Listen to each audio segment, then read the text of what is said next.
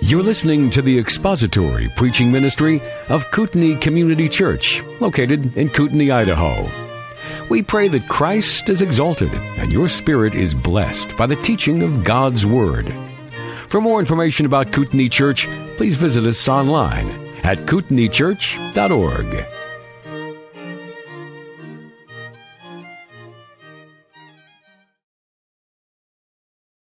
Father, we come before your word and into your word this morning with anticipation, knowing that you have provided it for us so that we might love your Son, the Lord Jesus Christ, more and more every day. It lifts our spirits, it convicts our hearts, and it brings us the message of the gospel and of everything we need to have life and godliness in you. So this morning, as you continue the work in us, we ask, Lord, that you would give us wisdom and obedience as the Corinthians obeyed the severe letter and it turned that church around. Not that that is necessary here, but all obedience is beautiful to you. We thank you for your Son, the Lord Jesus Christ. We thank you for his sacrifice on the cross and what it means to us. We are so unbelievably awed and grateful for that. We thank you this morning and ask you to work in us and through us by your Holy Spirit and grace. And it is in Christ's name we pray. Amen. So there's something about believers who are obedient to the word. And there's something about a church that is obedient to God's word. There's something about the relationship between um, born again, Bible believing, Bible obeying Christians that is just different than anything else in life. And uh, it, it frees it frees the shepherds, it frees the flock to pursue to chase, if you will, God's work, God's will in their lives. And so as Paul sent that severe letter, when he sent that severe letter to the Corinthians, it was with a bit of fear and trepidation, and he talks about that. He's talked about that quite at length. But it was also with anticipation because he was a man who was under the grace of God.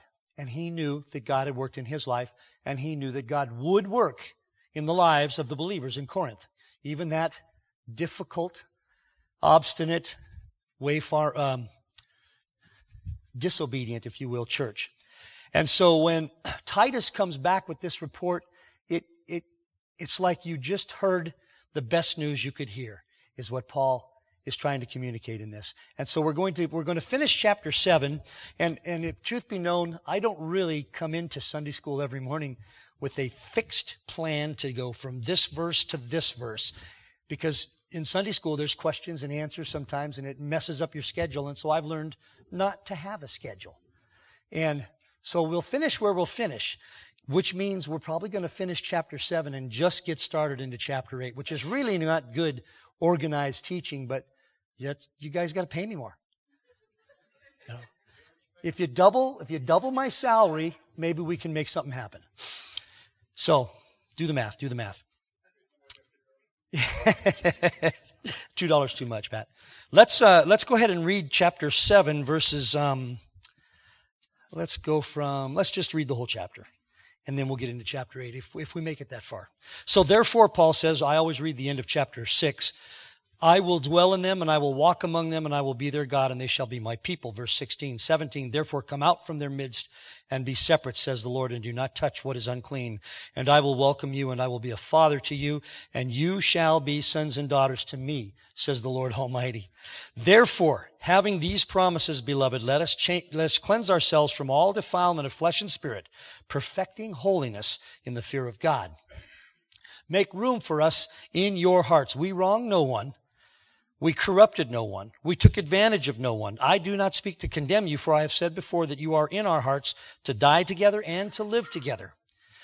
Great is my confidence in you. Great is my boasting on your behalf. I am filled with comfort. I am overflowing with joy in all, all our affliction. This is what he felt when he got that report from Titus. I am overflowing with joy. For even when we came into Macedonia and our flesh, our flesh had no rest, but we were afflicted on every side, conflicts without, fears within. But God, who comforts the depressed, comforted us by the coming of Titus. And not only by his coming, but also by the comfort with which he was comforted in you, as he reported to us your longing, your mourning, your zeal for me, so that I rejoiced even more. For though I caused you sorrow by my letter, that's the severe letter, I do not regret it, though I did regret it, for I see that letter caused you sorrow, though for a little while. I now rejoice, not that you were made sorrowful, but that you were made sorrowful to the point of repentance. For you were made sorrowful according to the will of God, in order that you might not suffer loss in anything through us. For the sorrow that is according to the will of God produces a repentance without regret, leading to salvation. But the sorrow of the world produces death. For behold, what earnestness this very thing, this godly sorrow has produced in you, what vindication of yourselves, what indignation, what fear, what longing, what zeal, what avenging of wrong. In everything you demonstrated yourselves to be innocent in the matter. So although I wrote to you, it was not for the sake of the offender, nor for the sake of the one offended, but that your earnestness on our behalf might be made known to you in the sight of God. For this reason, we have been comforted. And besides our comfort, we rejoiced even much more for the joy of Titus, because his spirit has been refreshed by you all. For if in anything I have boasted to him about you, I was not put to shame. But as we spoke all things to you in truth, so also our boasting before Titus proved to be the truth. And his affection abounds all the more towards you as he remembers the obedience of you all, how you received him with fear and trembling. I rejoice that in everything I have confidence in you. So when Titus met the Corinthians, we're going to see that they came to him in humility. And they, they came to him with a report that the church had turned the corner. Now, I don't know who the envoy was, but it must have just been a handshaking, backslapping, hugging time when Titus was able, he knew he was going to be able to take a message to Paul that Paul had been longing to hear.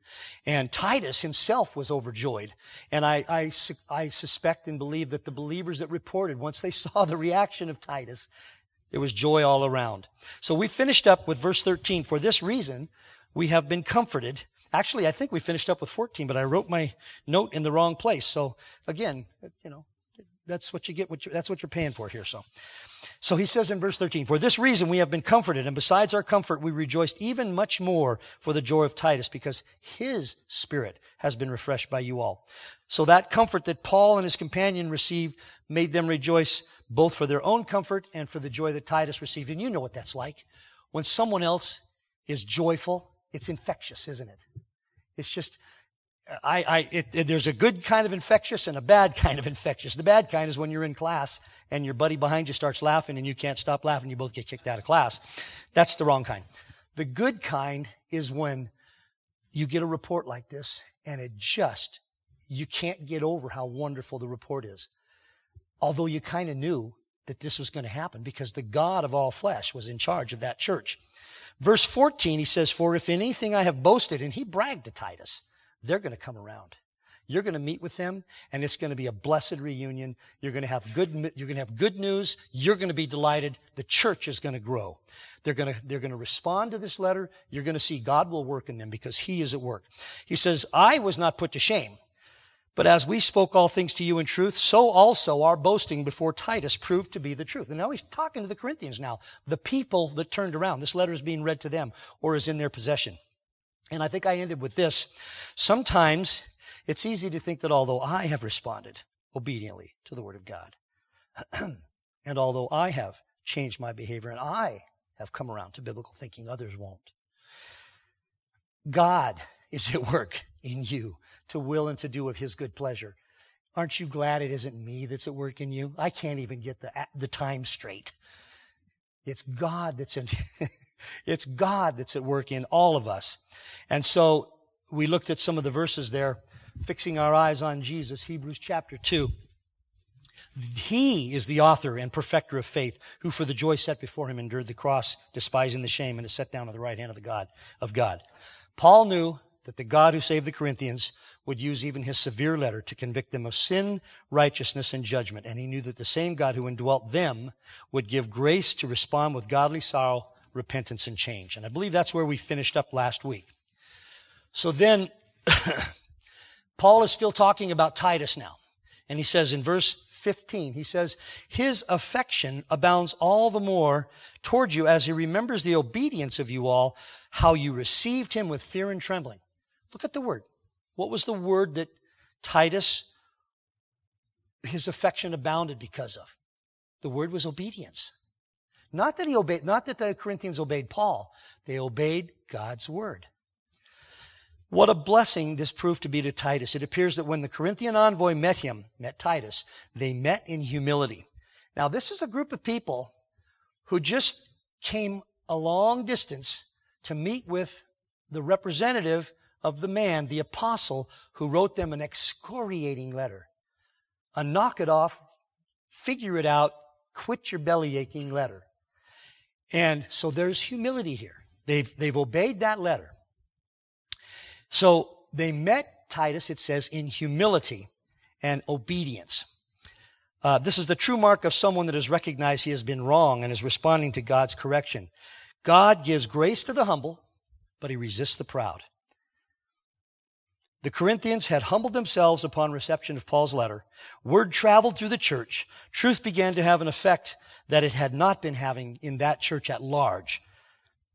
That is, most of the believers in Corinth repented with a godly sorrow, a repentant sorrow, a we were wrong sorrow, an I was wrong sorrow.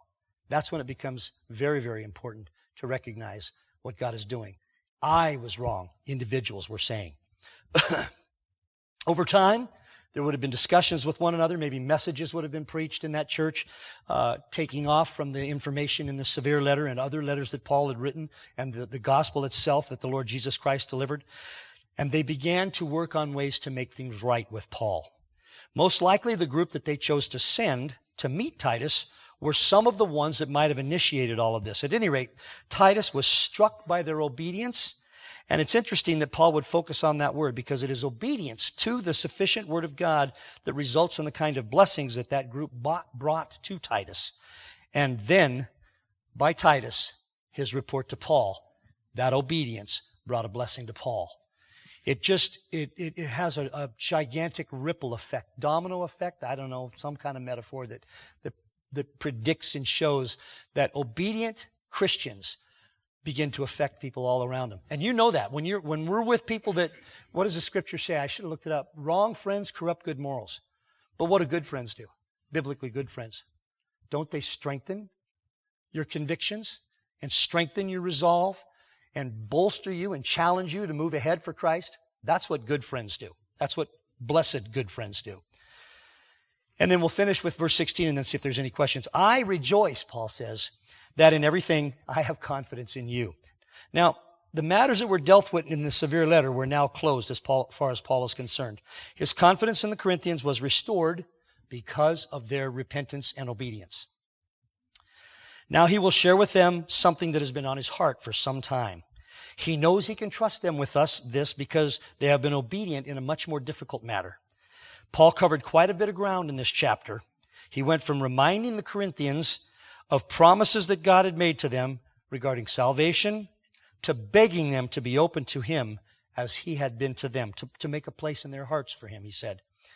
And then he went back to the issue that he had raised in chapter 2 regarding Titus in Macedonia. He let them know that the great sorrow and anxiety he felt in having to had to write that what has been termed the severe letter to them, rebuking them and challenging them to repentance over several issues was at a close. It had, a success, it had had a successful completion. He closes this chapter grateful for their obedience, grateful for their repentance, grateful for their, grateful for their humility. His boasting to Titus about their anticipated renewal was justified, and that had to delight him. Uh, he, he could now talk to them about a very important project.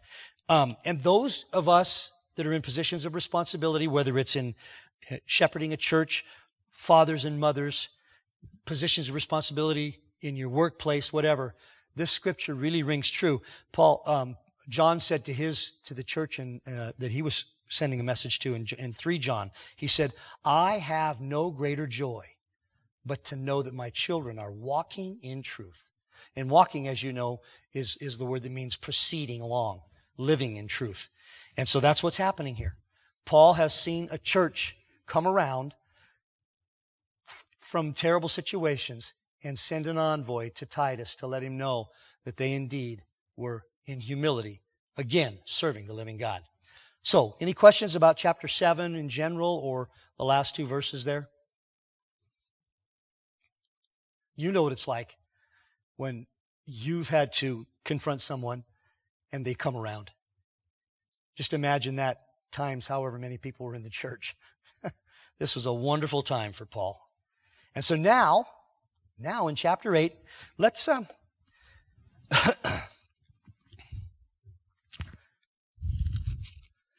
let's read um, the first six verses of chapter 8. I rejoice in verse 16 of chapter 7 that in everything I have confidence in you. Now, brethren, that's set aside. Now, brethren, we wish to make known to you the grace of God which has been given in the churches of Macedonia, that in a great ordeal of affliction, their abundance of joy and their deep poverty overflowed in the wealth of their liberality. For I testify that according to their ability and beyond, and beyond their ability, they gave of their own accord, begging us with much entreaty for the favor of participation in the support of the saints.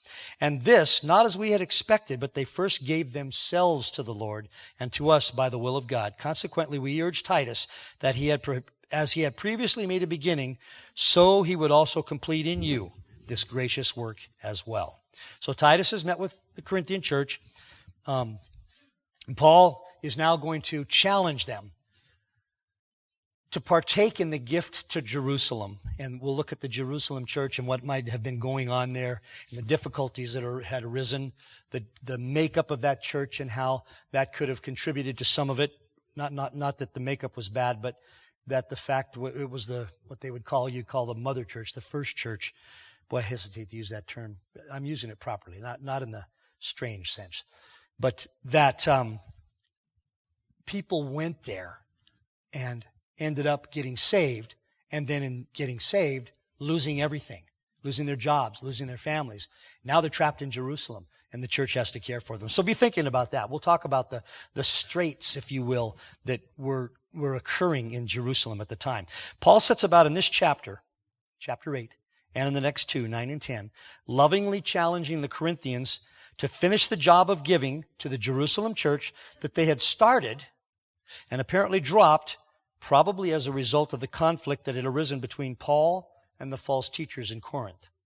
In this chapter, chapter 8, he brings to bear the example of others, the example of the Lord Jesus Christ, the example of the Corinthian church itself, and the necessity of not just talking about your faith, not just talking about Christianity, but actually living it. He culminates chapter 8 in making practical arrangements to distribute the gift that he's challenging the Corinthians to provide in a manner that will bespeak transparency and humility. This is a marvelous section of scripture that gives excellent direction to giving and sharing with the brethren, our brethren who are in difficult and in difficult financial straits. Nowhere does this teach communism. For it is clear that this is an action that is repeated only a few times in the New Testament. Individuals were expected to make their own way in life. For Paul teaches elsewhere that he who will not labor should not expect to eat. 2 Thessalonians 3, 10, 11, 10 through 12. For even when we were with you, we used, we used to give you this order. This is the order we gave you. If anyone is not willing to work, then he's not to eat either. For we hear that some among you are leading an undisciplined life, doing no work at all. Does that sound kind of modern? Can, can we connect with that? About half the population. For we hear that some among you are leading an undisciplined life. This is Christians, some in the church, doing no work at all, but acting like busybodies. Now, such persons we command and exhort in the Lord Jesus Christ to work in quiet fashion and eat their own bread. That is, work for your own bread and eat your own bread. 1 Thessalonians 4:11. And to make it your ambition, he says to the Thessalonians, to lead a quiet life, to attend to your own business and to work with your hands just as we commanded you. Proverbs 24, 30 through 34. I passed by the field of the sluggard and by the vineyard of the man lacking sense, and behold, it was completely overgrown with thistles. Its surface was covered with nettles, and its stone wall was broken down. When I saw, I reflected upon it. I looked and received instruction. A little sleep, a little slumber, a little folding of the hands to rest. then your poverty will come as a robber and your want like an armed man. Sloth comes by degrees, generally. It doesn't, you don't wake up, you don't, you don't go to bed a productive member of society and wake up the next morning a lazy bum. It comes by degrees. It comes, it can come by discouragements. It can come by all kinds of things. And that's one of the reasons why we need to be involved with each other. So we know who needs what and why and whether or not they should have the opportunity to work for it themselves or to get it. I was a, in a church I served in many years ago. I was a deacon and it was my responsibility to meet with the people who had needs. And I never, I wish I'd been smart enough to keep track of numbers, but it was probably maybe a quarter of the people I met with actually had genuine needs. The rest of them were trying to scam the church.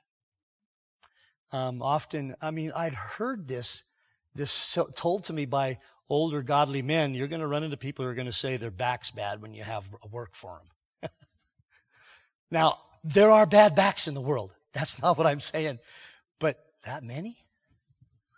It was amazing. I remember meeting with people at the a motel here in town that we'd put them up with up in, and uh, there just wasn't any way they could do any work at all. But so Paul says, work with your hands, make your own way, and one of the reasons for that, one of the blessed reasons for that, is so that we, if you're making your own way, you'll be in a position to help others. You can help others when they're in need. What a blessing that is. So this in chapter 8 and on is going to be what we, we've looked at it before years, a couple years ago. This then could be a biblical model for giving. So now he says, brethren, we wish to make known you the grace of God which has been given in the churches of Macedonia. So these are the churches of Macedonia. Um, Thessalonia, South Thessalonica, Berea, uh, Troas, well, no, those are down in the other area. Philippi, they're up in that section there where you see the blue writing churches of Macedonia. It was the best map I could find. Um, so there's Neapoli in Acts chapter 16, verse 9. It says, in the winter of the year 49, the, oh, uh, actually, the, the, the, information I got was in the winter of the year 49, the apostle Paul lands on European land for the first time. After traveling for two days, he arrived in Neapoli, the modern day Hagios Nikolaos area. And after following this road, the Via Egnatia, he reached Philippi, which was about 12 kilometers. That's what it was from Neapoli. His companions were Silas, Timothy, and Luke the doctor, uh, the evangelist and writer of Acts of the Apostles. Paul returned a second time seven years later. Then there was Philippi. These are just four of the main cities that are, that are mentioned in Macedonia. Acts chapter 16, 1 through 40 is where that's mentioned. The church in Philippi was founded by Paul on his second missionary journey. Thessalonia, Thessalonica, Acts 17, 1 through 9. The apostle Paul also visited Thessalonica, Thessalonica around 49 AD, and his experiences were chronicled in the book of Thessalonians, eh, the books, and also in Acts. And then Berea in Acts chapter 17. During the night, Paul and Silas left with the help of Christians for Berea. They walked for a while on this, the, the Egnatia road and changed their route close to Pella, crossing a lush, green, fruitful, and beautiful area. The spot in Berea where it is said that Paul stood and preached is what they're talking about there. This, the so-called Apostles Paul's Apodium is a monument there, I guess you can visit. As a result, a number of prominent Greek women, it says in Acts chapter 17, believed. Greek men and women believed. Evidencing the change of subject in chapter 8, verse 1, Paul starts this section with the particle now. His reference to the giving hearts and minds of the Macedonian churches begins first with a reference to the grace of God. We make known to you the grace of God, which has been given in the churches of Macedonia. For this is what motivates a believer to give the grace of God. It has been said you can tell a lot about a person by how he deals with money. Money itself is neither good nor bad. It is a tool that God puts in the hands of many to bless his people and to bless the world. I still, even today, see it misquoted. Money is the root of all evil. No. The love of money is the root of evil. The love of money. Far different. Far different. So if it was true, the, fir- the, the former was true, everybody here walking around with money in their pocket, you're evil. You've got roots of evil in your pocket. No, it's what you do with what's in your pocket that determines whether you're going to be a blessing or a curse to people. Any questions about beginning chapter 8? that auspicious beginning and verse 1. Verse 2. That in a great ordeal of affliction, there, the churches of Macedonia, their abundance of joy and their deep poverty overflowed in the wealth of their liberality. That's an interesting combination of words. Their abundance of joy and their deep poverty. Do you have to be rich to be joyful? Do you have to be poor to be joyful? Do you have to give to be joyful? You don't have to, but can it result in joy? Can being rich result in joy?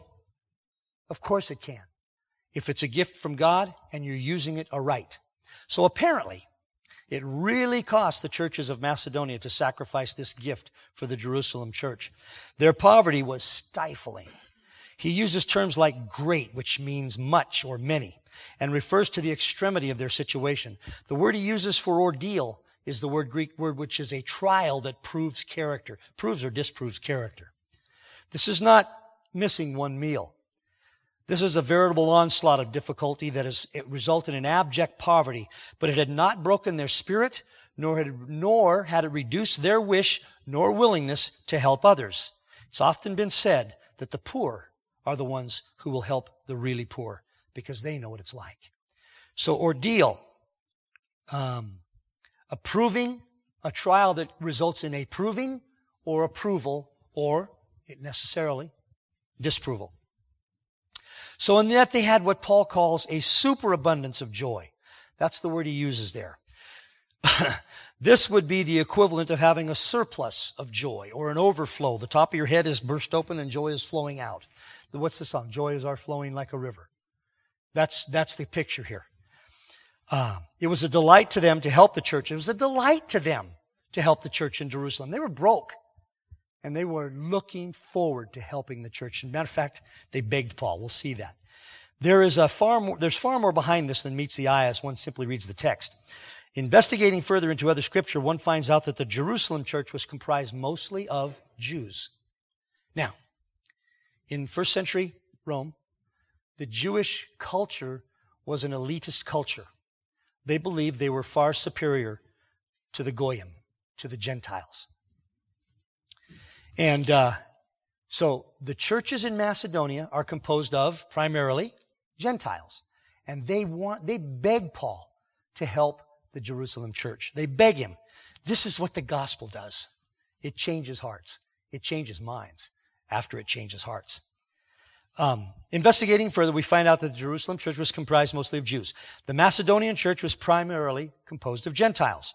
The fact that recent enemies are now seeking to take care of one another would have been patently unbelievable to the Roman authorities. The churches in Macedonia gave gladly and joyfully.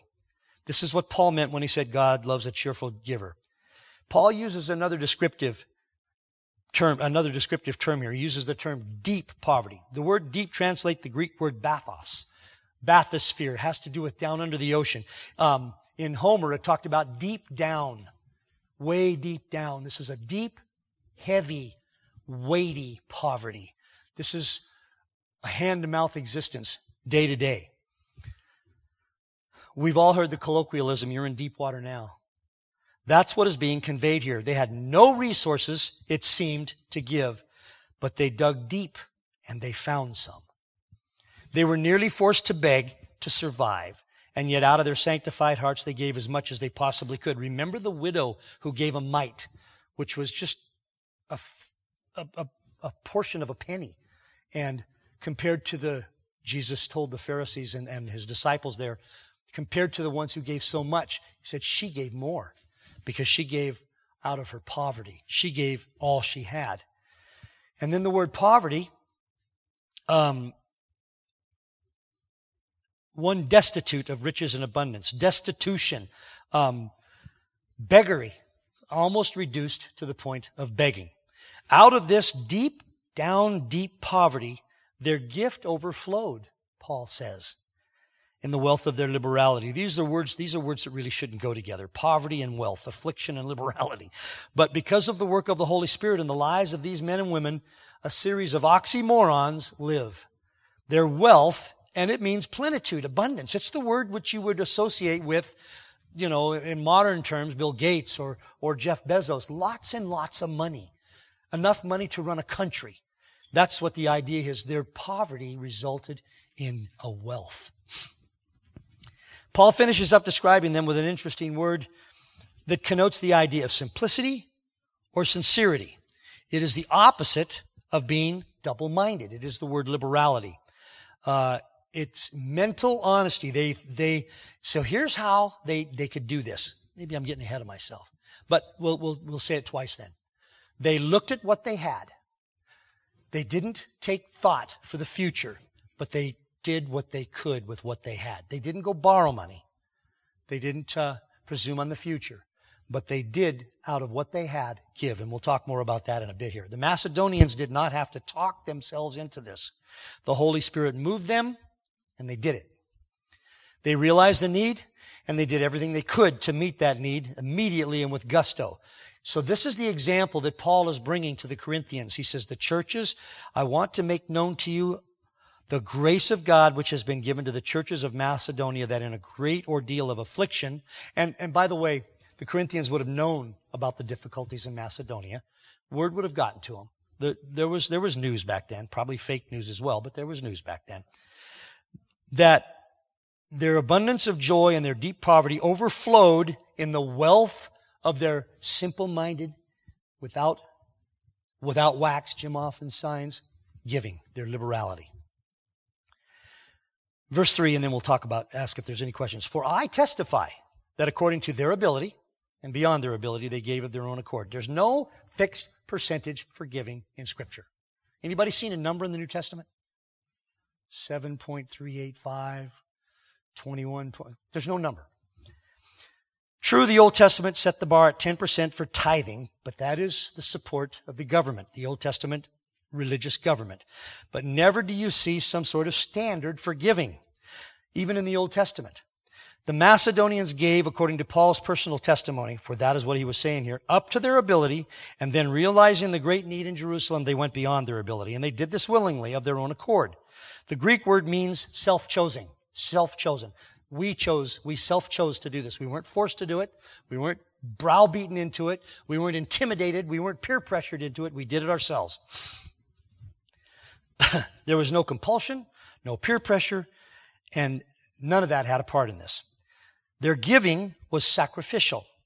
Have, have there been some percent, had there been some percentage or standard, it would have been so easy for some, it would have been easy for some and difficult for others. If Paul said, give this amount, he didn't do that. Give as God leads. He trusted God. For some, had there been a percentage or a fixed amount, it would have been easy. Would have been no skin off their nose. For others, it would have been very difficult. Very difficult. they gave from their hearts. That was the standard in understanding what it means that the Macedonians gave according to their ability, and yet beyond, it should be noted that they gave out of what they had. That is, if a particular believer from Berea had the equivalent of $15, this would have been what he was able to give. But to give it all would mean he took no thought for his future, for food, for the necessity of life. This would have been the idea of giving beyond one's ability.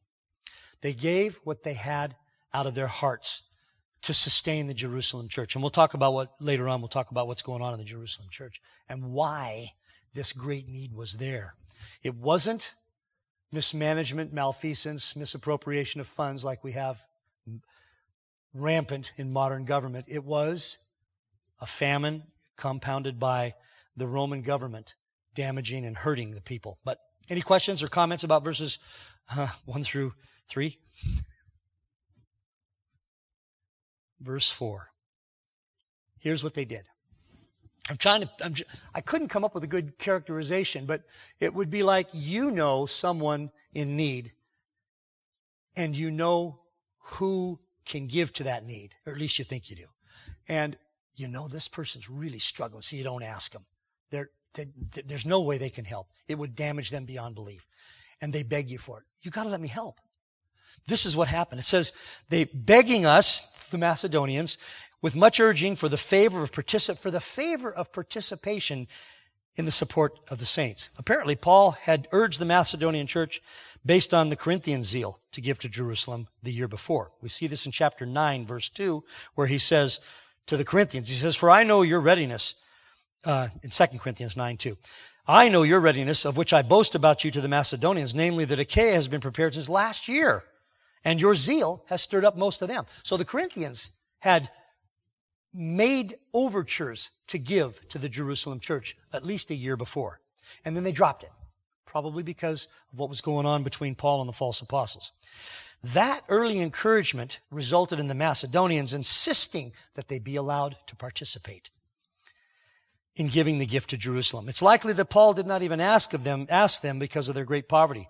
One historian described the situation in Greece at that time this way. He said, the condition of Greece in the time of Augustus was one of desolation and distress.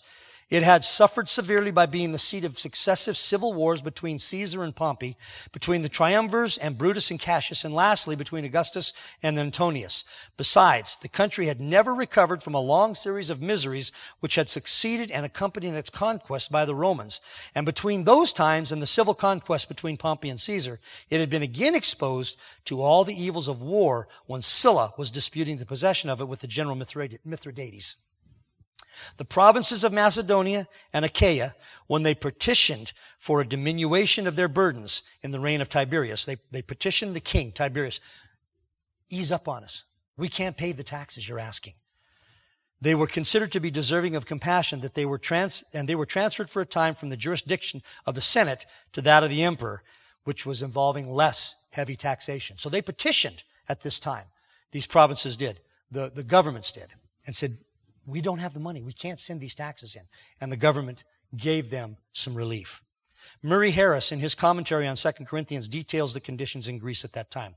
Throughout the Principate of Claudius, which was AD 41 to 54, there were droughts and famines, the most severe and widespread spanning the years.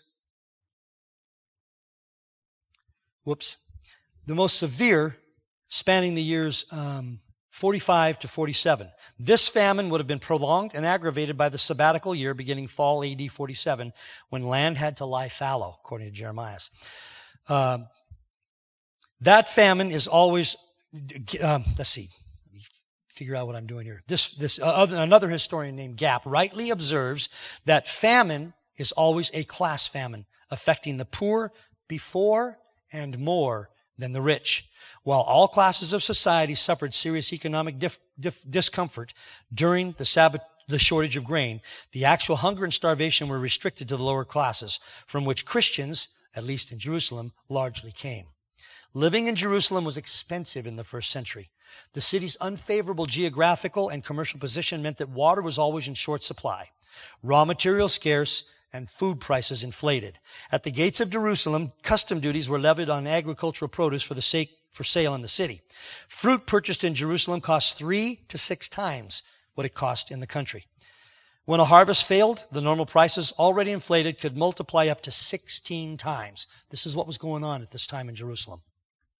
And Josephus mentions a house tax that was, levied in Jerusalem. As the mother church of Christendom, the Jerusalem church was obliged to support a proportionately large number of teachers and probably to provide hospitality for frequent Christian visitors to that city. Palestinian Jews were subject to a twofold crippling taxation, a Roman civil tax and a Jewish religious tax, which in the time of Jesus may have been between 30 and 40 percent of their total income. During the reign of Tiberius, Judea became overwhelmed by its tax burden and requested imperial relief. That's what I just read earlier. they requested imperial relief and they were granted some relief. And the, the heavy handed Romans recognized how bad it was and granted them some release, relief. This is what was going on famines, war, and heavy taxation. It was in this climate that the Macedonians literally begged Paul to be able to contribute to the Jerusalem church, a church comprised mostly, primarily, of a class of people that had originally looked down upon and disdained, if not hated, those who now begged to help them. The gospel changes people. So we're going to close with this. This whole, this whole next three chapters is going to be Paul working with the Corinthians to do something for the Jerusalem church, as well as I know, I know a great many commentators have said there's, there's no doctrine in Second Corinthians. I disagree. I think there's doctrine in every book of the Bible. And uh, there's truth and organized, organized doctrine that the Holy Spirit has put there. They haven't said there isn't. They said it's the least doctrinal. Let me put it that way. It's the least doctrinal. I would grant them that. Who am I anyway?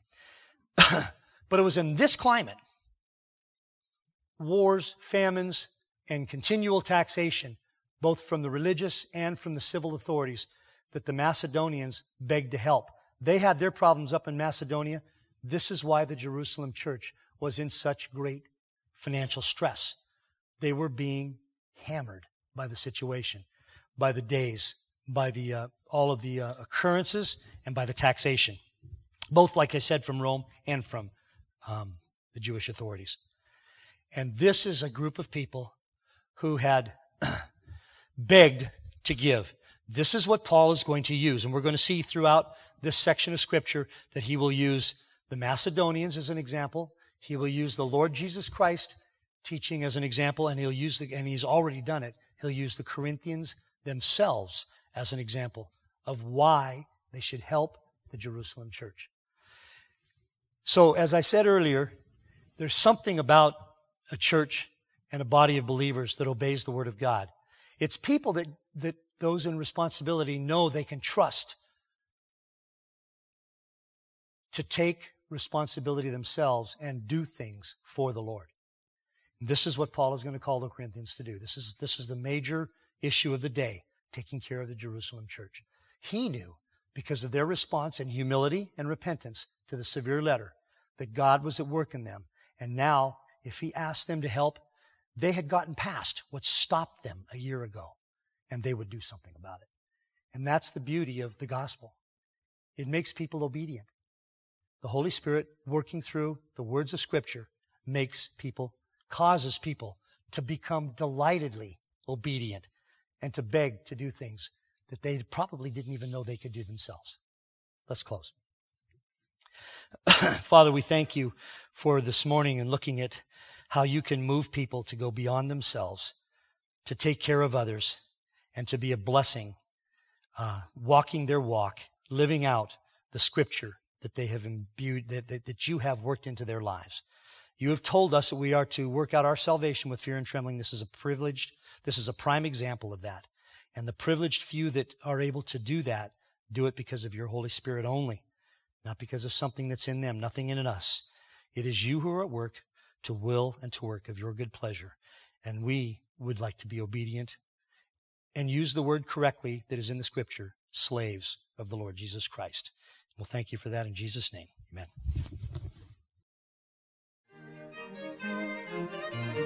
Thank you for listening to the latest podcast from Kootenai Church. If you'd like to learn more about Kootenai Church or to donate to our church ministry, you can do so online by visiting kootenaichurch.org. We hope you enjoyed this podcast and pray you'll join us again next time. Once again, thank you for listening.